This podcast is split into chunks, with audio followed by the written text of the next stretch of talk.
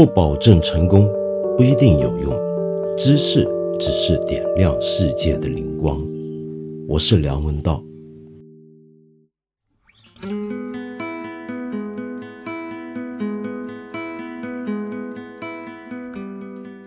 你知道球迷是种什么样的人吗？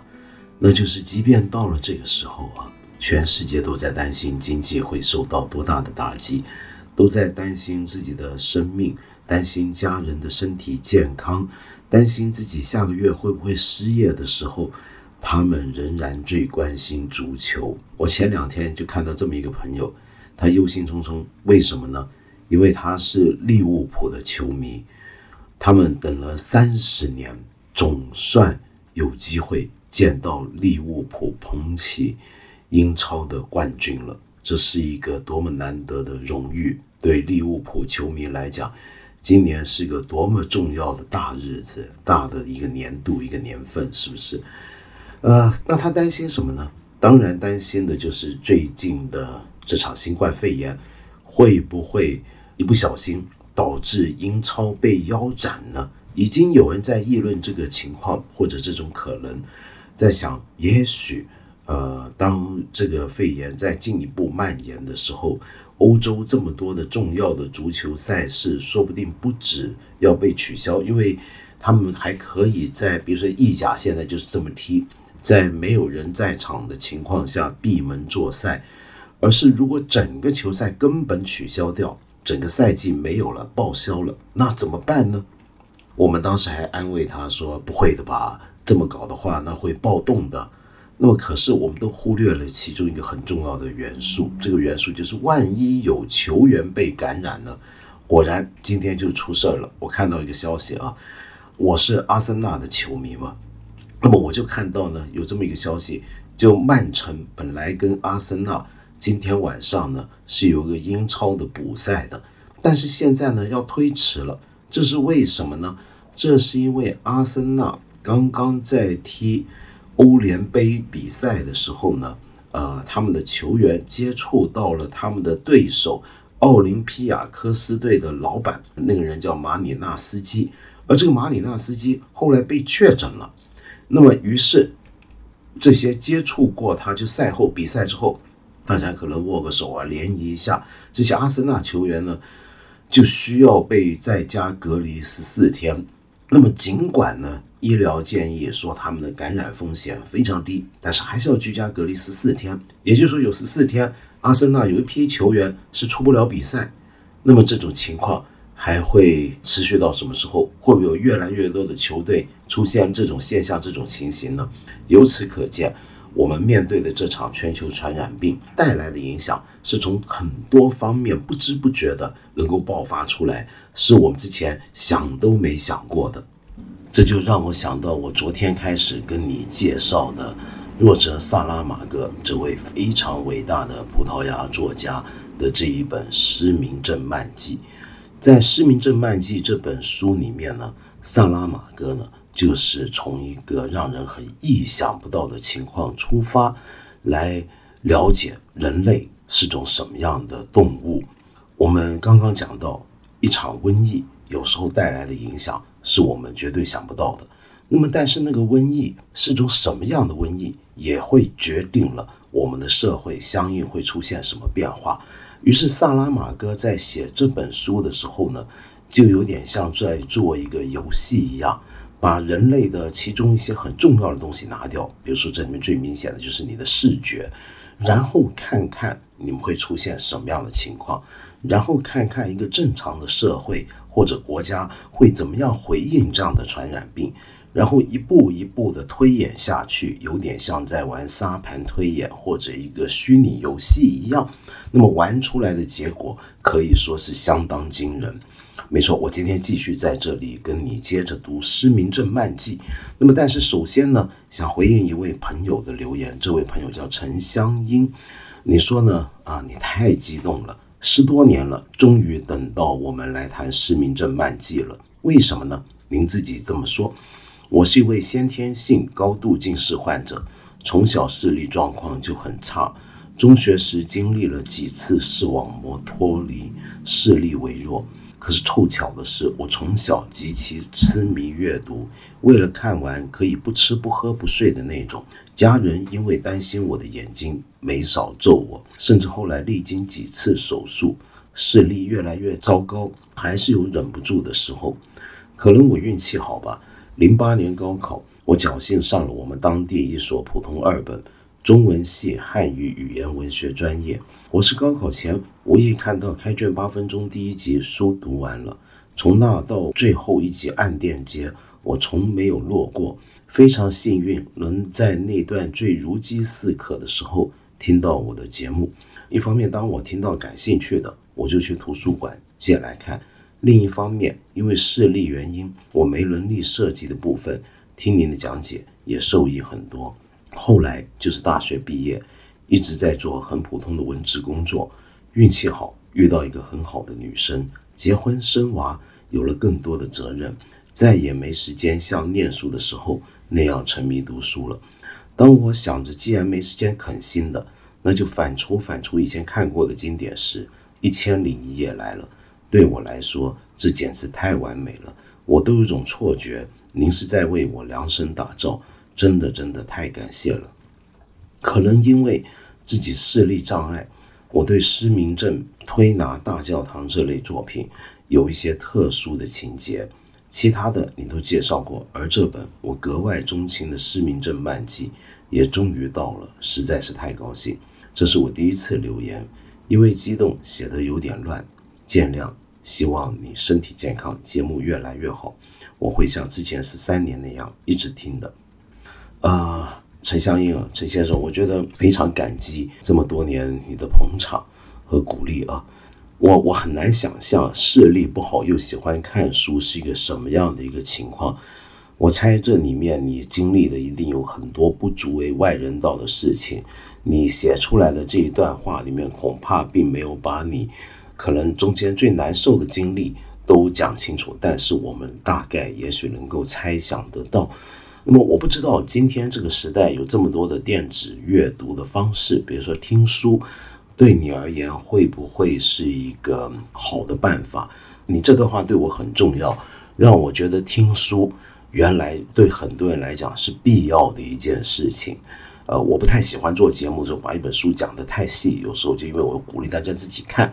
但如果我要讲的那本书就只有文字版本而没有声音版本的话，那该怎么办呢？这是我以前从来没想过的，直到看到你这篇回应，那么所以非常感谢您的提醒，希望接下来你在我们看理想这里呢，能够得到更多让你开心的、喜悦的一些知识来源。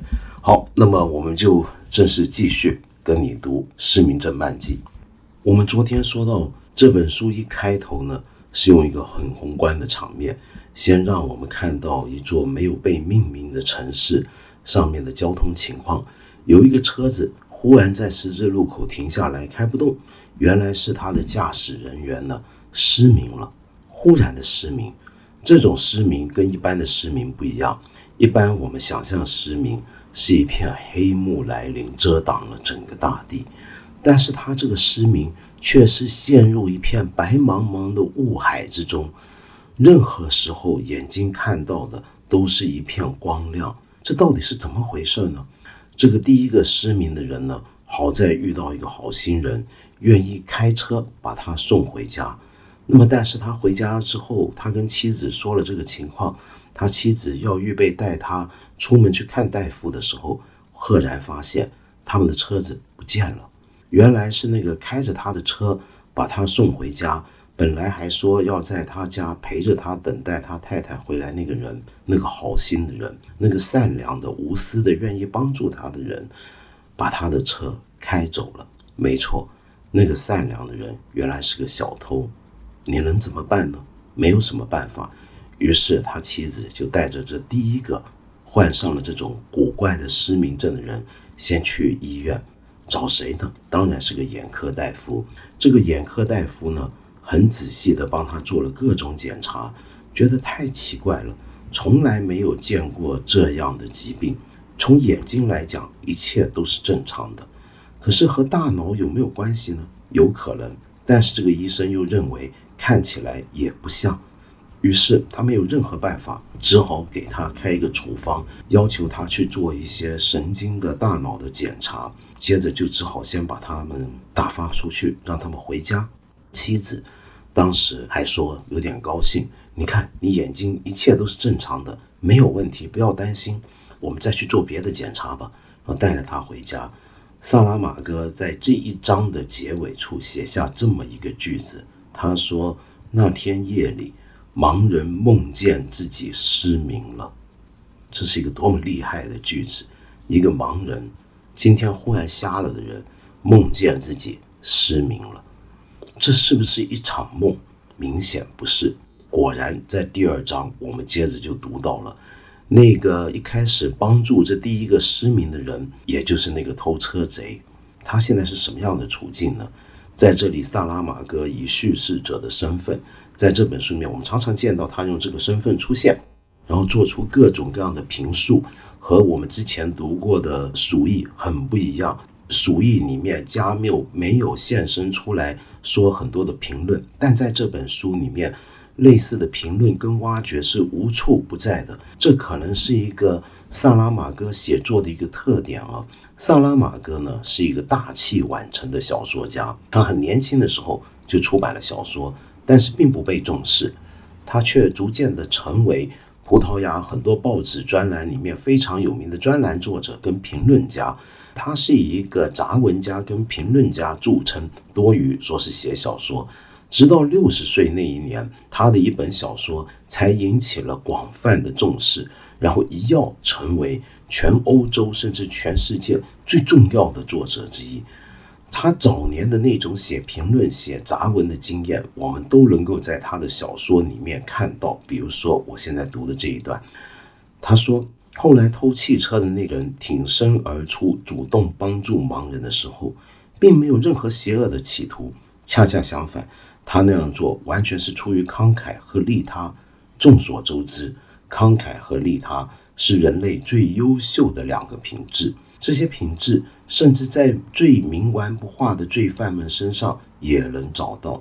与他们相比，这个小小偷车贼在此种行当上没有任何长进的希望，只能受真正大权在握的头目们的剥削。那些人才算得上趁人之危，巧取豪夺之辈。说到底，为了日后失窃而帮助一个盲人，和因为想要人家的遗产而照顾一个风烛残年的老人。两者之间没有多大差别，只是到了盲人家附近，他才自然而然地产生了那种念头。可以说，这就好比他只因为看到卖彩票的人才买了一张彩票，当时并没有动心，仅仅是买了张彩票，看看里边有什么。至于反复无常的运气能给他带来点什么，或者什么也带不来，他事先都准备泰然处之。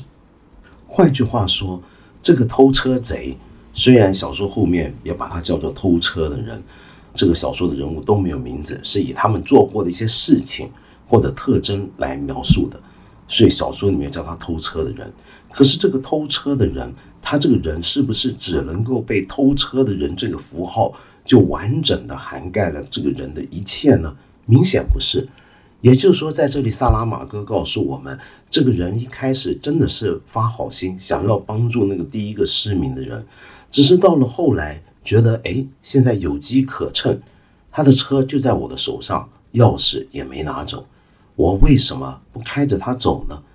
那么这样的一个人，算不算是一个大奸大恶的人呢？我们能不能倒推回去说，但是一开始就不存好心呢？一个人有没有可能在极偶然的情况下，只是因为方便而做了一些坏事呢？那么这样的一个人，他现在坐在那个第一个失明的人的车子上面，毫无疑问，另一个人坐在同一个位置上，握着同一个方向盘开车，绝不会心安理得。无需有多么丰富的想象力，就能知道他的思绪必将唤醒惊恐那条肮脏的爬虫。那不吗？爬虫正在抬起头来。但是内疚也是道德感的一种加重了的表述方法，这在前面已经说过。如果我们想用暗示性词语来描述，可以称之为有牙齿、能够咬人的道德感。现在这种道德感正把盲人关门时无依无靠的形象展现在他眼前。不用了，不用了。那个可怜的人说：“因为当时这个偷车贼想要扶他上楼，那个人是这样讲的。从此以后没有别人的帮助，他将寸步难行。于是，这个偷车贼就在这样一个精神不安的状况下面，还要考虑会不会有警察抓住他，发现他偷了别人的车。在这个情况下，他赫然发现他失明了，他也失明了。”所以他也想要找眼科医生。说到这个眼科医生啊，他看完了一个古怪的病症，然后看诊之后，晚上回到家里面就开始研究这到底是种什么样的病。他发现无论怎么样阅读，怎么样去探讨，都没有办法搞清楚这种疾病。以前闻所未闻。为什么他认为在神经学上面也不太可能出现这个情况呢？是这样的。因为一旦大脑不能辨别现实中的形象、形状和颜色，同样也就不可能给正常视力在同一个现实中看到的形象、形状和颜色蒙上一层白色、绵密的白色，仿佛一幅没有色调的白色图画。无论要精确地定义正常视力有多么困难，医生非常清楚地意识到，他陷入了一个看来无路可走的死胡同。于是他准备要去睡觉。现在屋里寂静无声，书还散乱地摆在桌子上，这是怎么回事呢？他想。这时他突然感到害怕，仿佛自己马上就要失明，而且事先已经知道。他屏住呼吸，等了一会，什么事也没有发生。事情是在一分钟以后发生的。当时他正把书籍收到一起，准备往书架上放。他先是发现看不见自己的手，接着就知道自己失明了。与此同时，书里面几个主要角色也陆续失明，都是和这个诊所相关。也就是说，这是一场传染病。其中一个是本来就一边眼戴这个黑眼罩的，有严重白内障的一个老人。还有一个戴墨镜的姑娘，是因为有结膜炎，不想让人觉得很丑恶，所以戴上一个墨镜。那这个姑娘呢，偶尔呢会透过出卖自己的肉体了来赚点钱。另外还有一些药店的伙计，这些人都先后的跟这个地方有过接触，也先后的跟第一个失明者有过关系。那么终于，他们就慢慢的一个一个陷入失明的情况。但这个医生呢，是一个非常冷静的人。他晚上假装没事，继续躺下来睡，直到第二天早上起来之后，他感觉到妻子来到了身边。“你好，亲爱的。”结婚多年，两个人还这样亲切的问候。这时，他们像是在演一出戏。妻子的话在给他提示台词。于是他说：“我觉得不会太好，眼睛里有个什么东西。”妻子只注意到了后半句，于是对丈夫说：“我来给你看看。”她仔细查看了丈夫的眼睛之后说：“我什么也看不见。”这句话显然角色颠倒了，不是她的台词，而应当由丈夫说。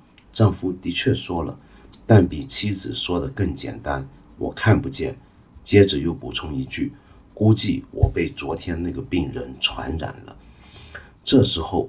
这个医生才赫然发现，他有可能会传染给自己的妻子。他立刻惊恐起来，想要妻子赶快离开，但是来不及了，并不是他的妻子失明，而是有人上门找他们了。卫生部跟政府终于发现有这么一场古怪的传染病正在传播，于是找到了这个医生，上门要把他带去另一个地方隔离。那这时候，他的太太就要跟他分开，但他太太坚持要陪他们一起去。那些军警绝不同意。在这个情况底下，他太太就只好骗他们说：“糟了，我现在看不到了。”好像假装一下子忽然也失明了。于是他们就全部都被送走，送到什么地方呢？国家决定要开一个场地来专门收纳他们，那是过去的一个精神病院。荒废已久，就先把他们丢到那里，然后对他们做出彻底的隔离。在这个隔离的宿舍里面，他们眼睛看不到，但是能够听到有人陆续来了，有人哭着，有人脚步慌乱。大部分的人因为眼睛瞎了，走路只能靠摸索墙壁，然后听着远方的军警用喇叭喊的声音来指示他们该去什么地方。等到他们都安顿下来，就听到了这个精神病院外面一个扩音器做一个广播。这个广播是以后他们天天都还会听到的广播。广播的内容主旨大概就是：政府希望所有公民表现出爱国之心，与政府配合。已经患病的人住在一起，与患病者有过接触的人住在另一个地方。虽然分开来住，但相距很近。这一个决定是经过慎重考虑之后才做出的。政府完全意识到所负的责任。也希望这个通知的受众都是守法的公民，同样担负起应负的责任，抛弃一切个人考虑。你们要认识到自己被隔离是一种支援全国的行动，然后就列出了一连串的规定。这些规定包括什么呢？所有人不准离开大楼，如果自己跑出去，立刻会被枪毙。而每个宿舍都有电话，可以向外面要求补充卫生清洁用品。所有住在里面的人要洗自己的衣服，每个宿舍要选举负责人，然后来组织他们的生活。每天有三次，他们会把饭盒送到外面的门口，然后这些人要自己排队去领取。所有剩余的物品都要焚烧，除了剩饭之外。更可怕的是，如果里面发生火灾，大家自己小心。不论是偶然还是有人故意纵火，消防人员皆不予以救援。如果内部出现疾病骚乱或者殴斗，住宿者不应指望任何外界的介入。如果有人死亡，不论死因为何，均由住宿者在围栅旁掩埋尸体，不举行任何仪式。这就是国家要求他们履行的义务。于是，他们这个住在隔离营里面，同时被失明症隔离开自己与这个正常的。看得见的常人世界就彻底隔开了。你能想象在这样的隔离里面的生活是种什么样的生活吗？我们就拿一个最简单的东西来讲好了。你怎么上厕所？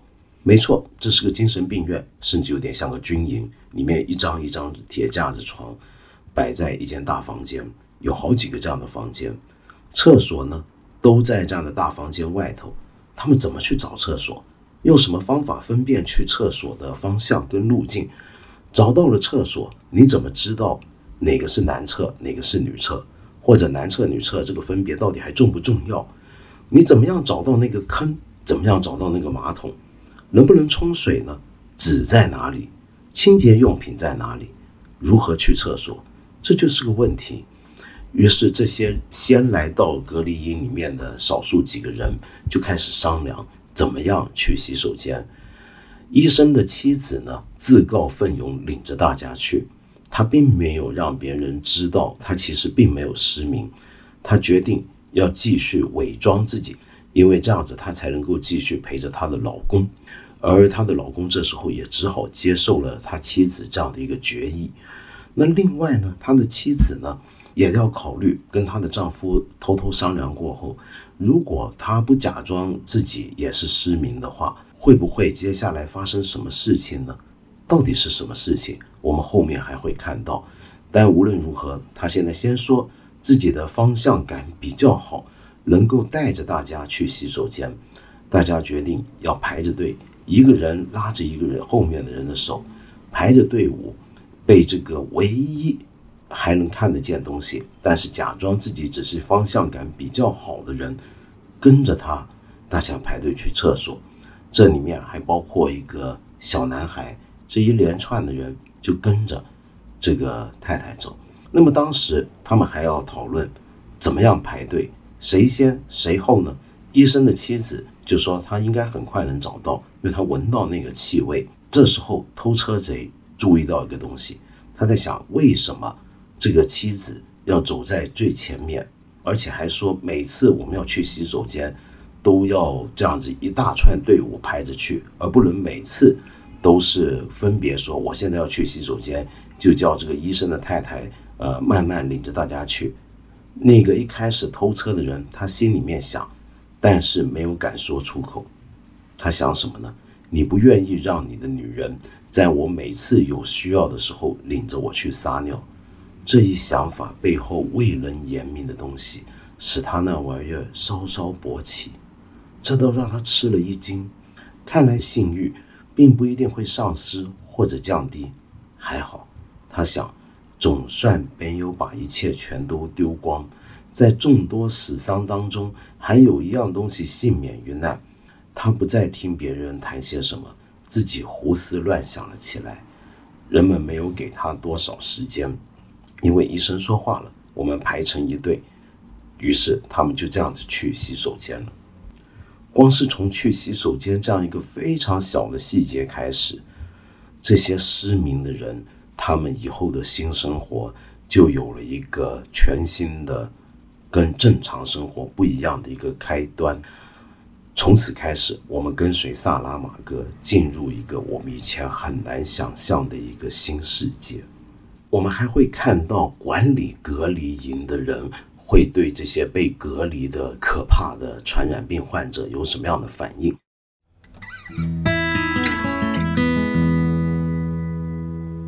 那么说到这，我要读一下我们一个朋友的留言。这个朋友叫鬼谷子，你说二月五日接到单位里电话，要求我去做防疫工作。当时正受恐慌情绪折磨的我，接到这个电话。反而轻松了，我很能够理会你说的这句话的意思啊，鬼谷子。然后你接着说，到指定地点集合后，发现我的工作其实很简单，就是负责密切接触人员的隔离工作。隔离点的工作很单调，测量体温、送三餐、清洁消毒，如此循环。唯一麻烦的是不能回家，这间接导致了几位同事情绪崩溃。算了，不谈这个话题了，说点好消息。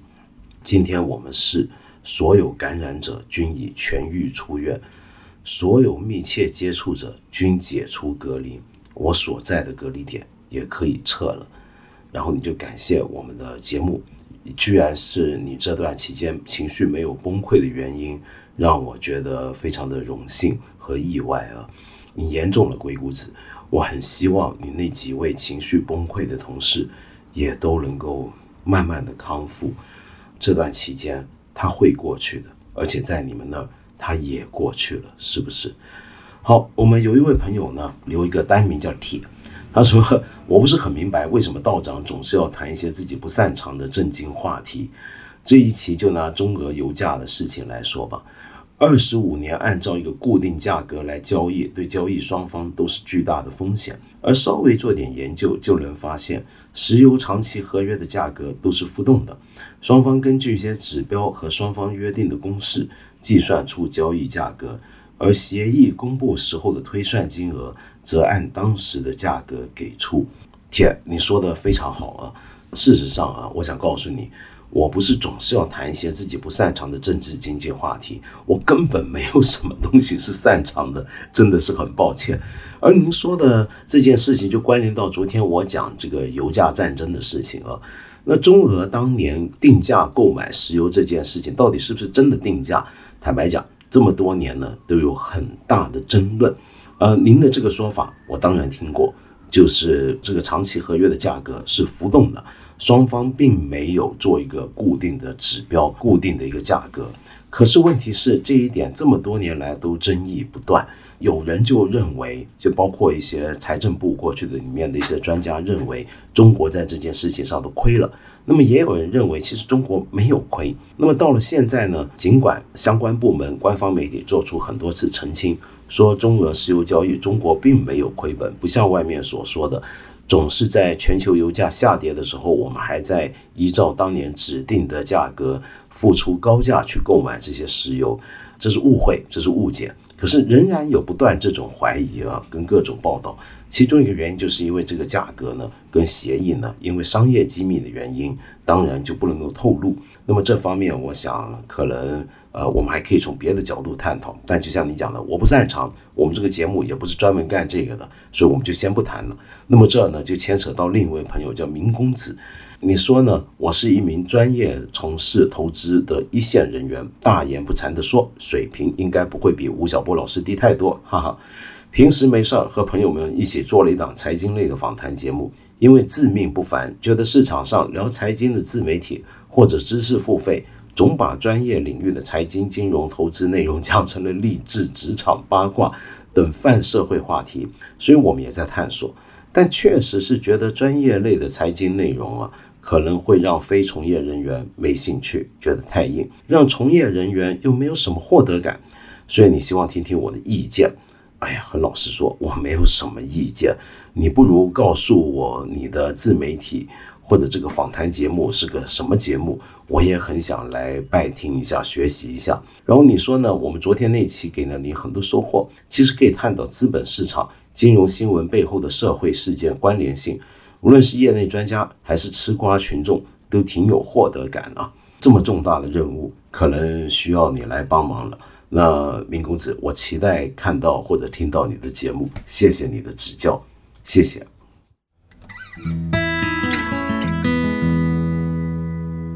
我们八分这个节目每星期三、每星期五都会在看理想 APP 和看理想微信公众号同步更新，欢迎你给我留言，提出你的问题或者建议。我们今天就先聊到这里了，下期节目再接着谈。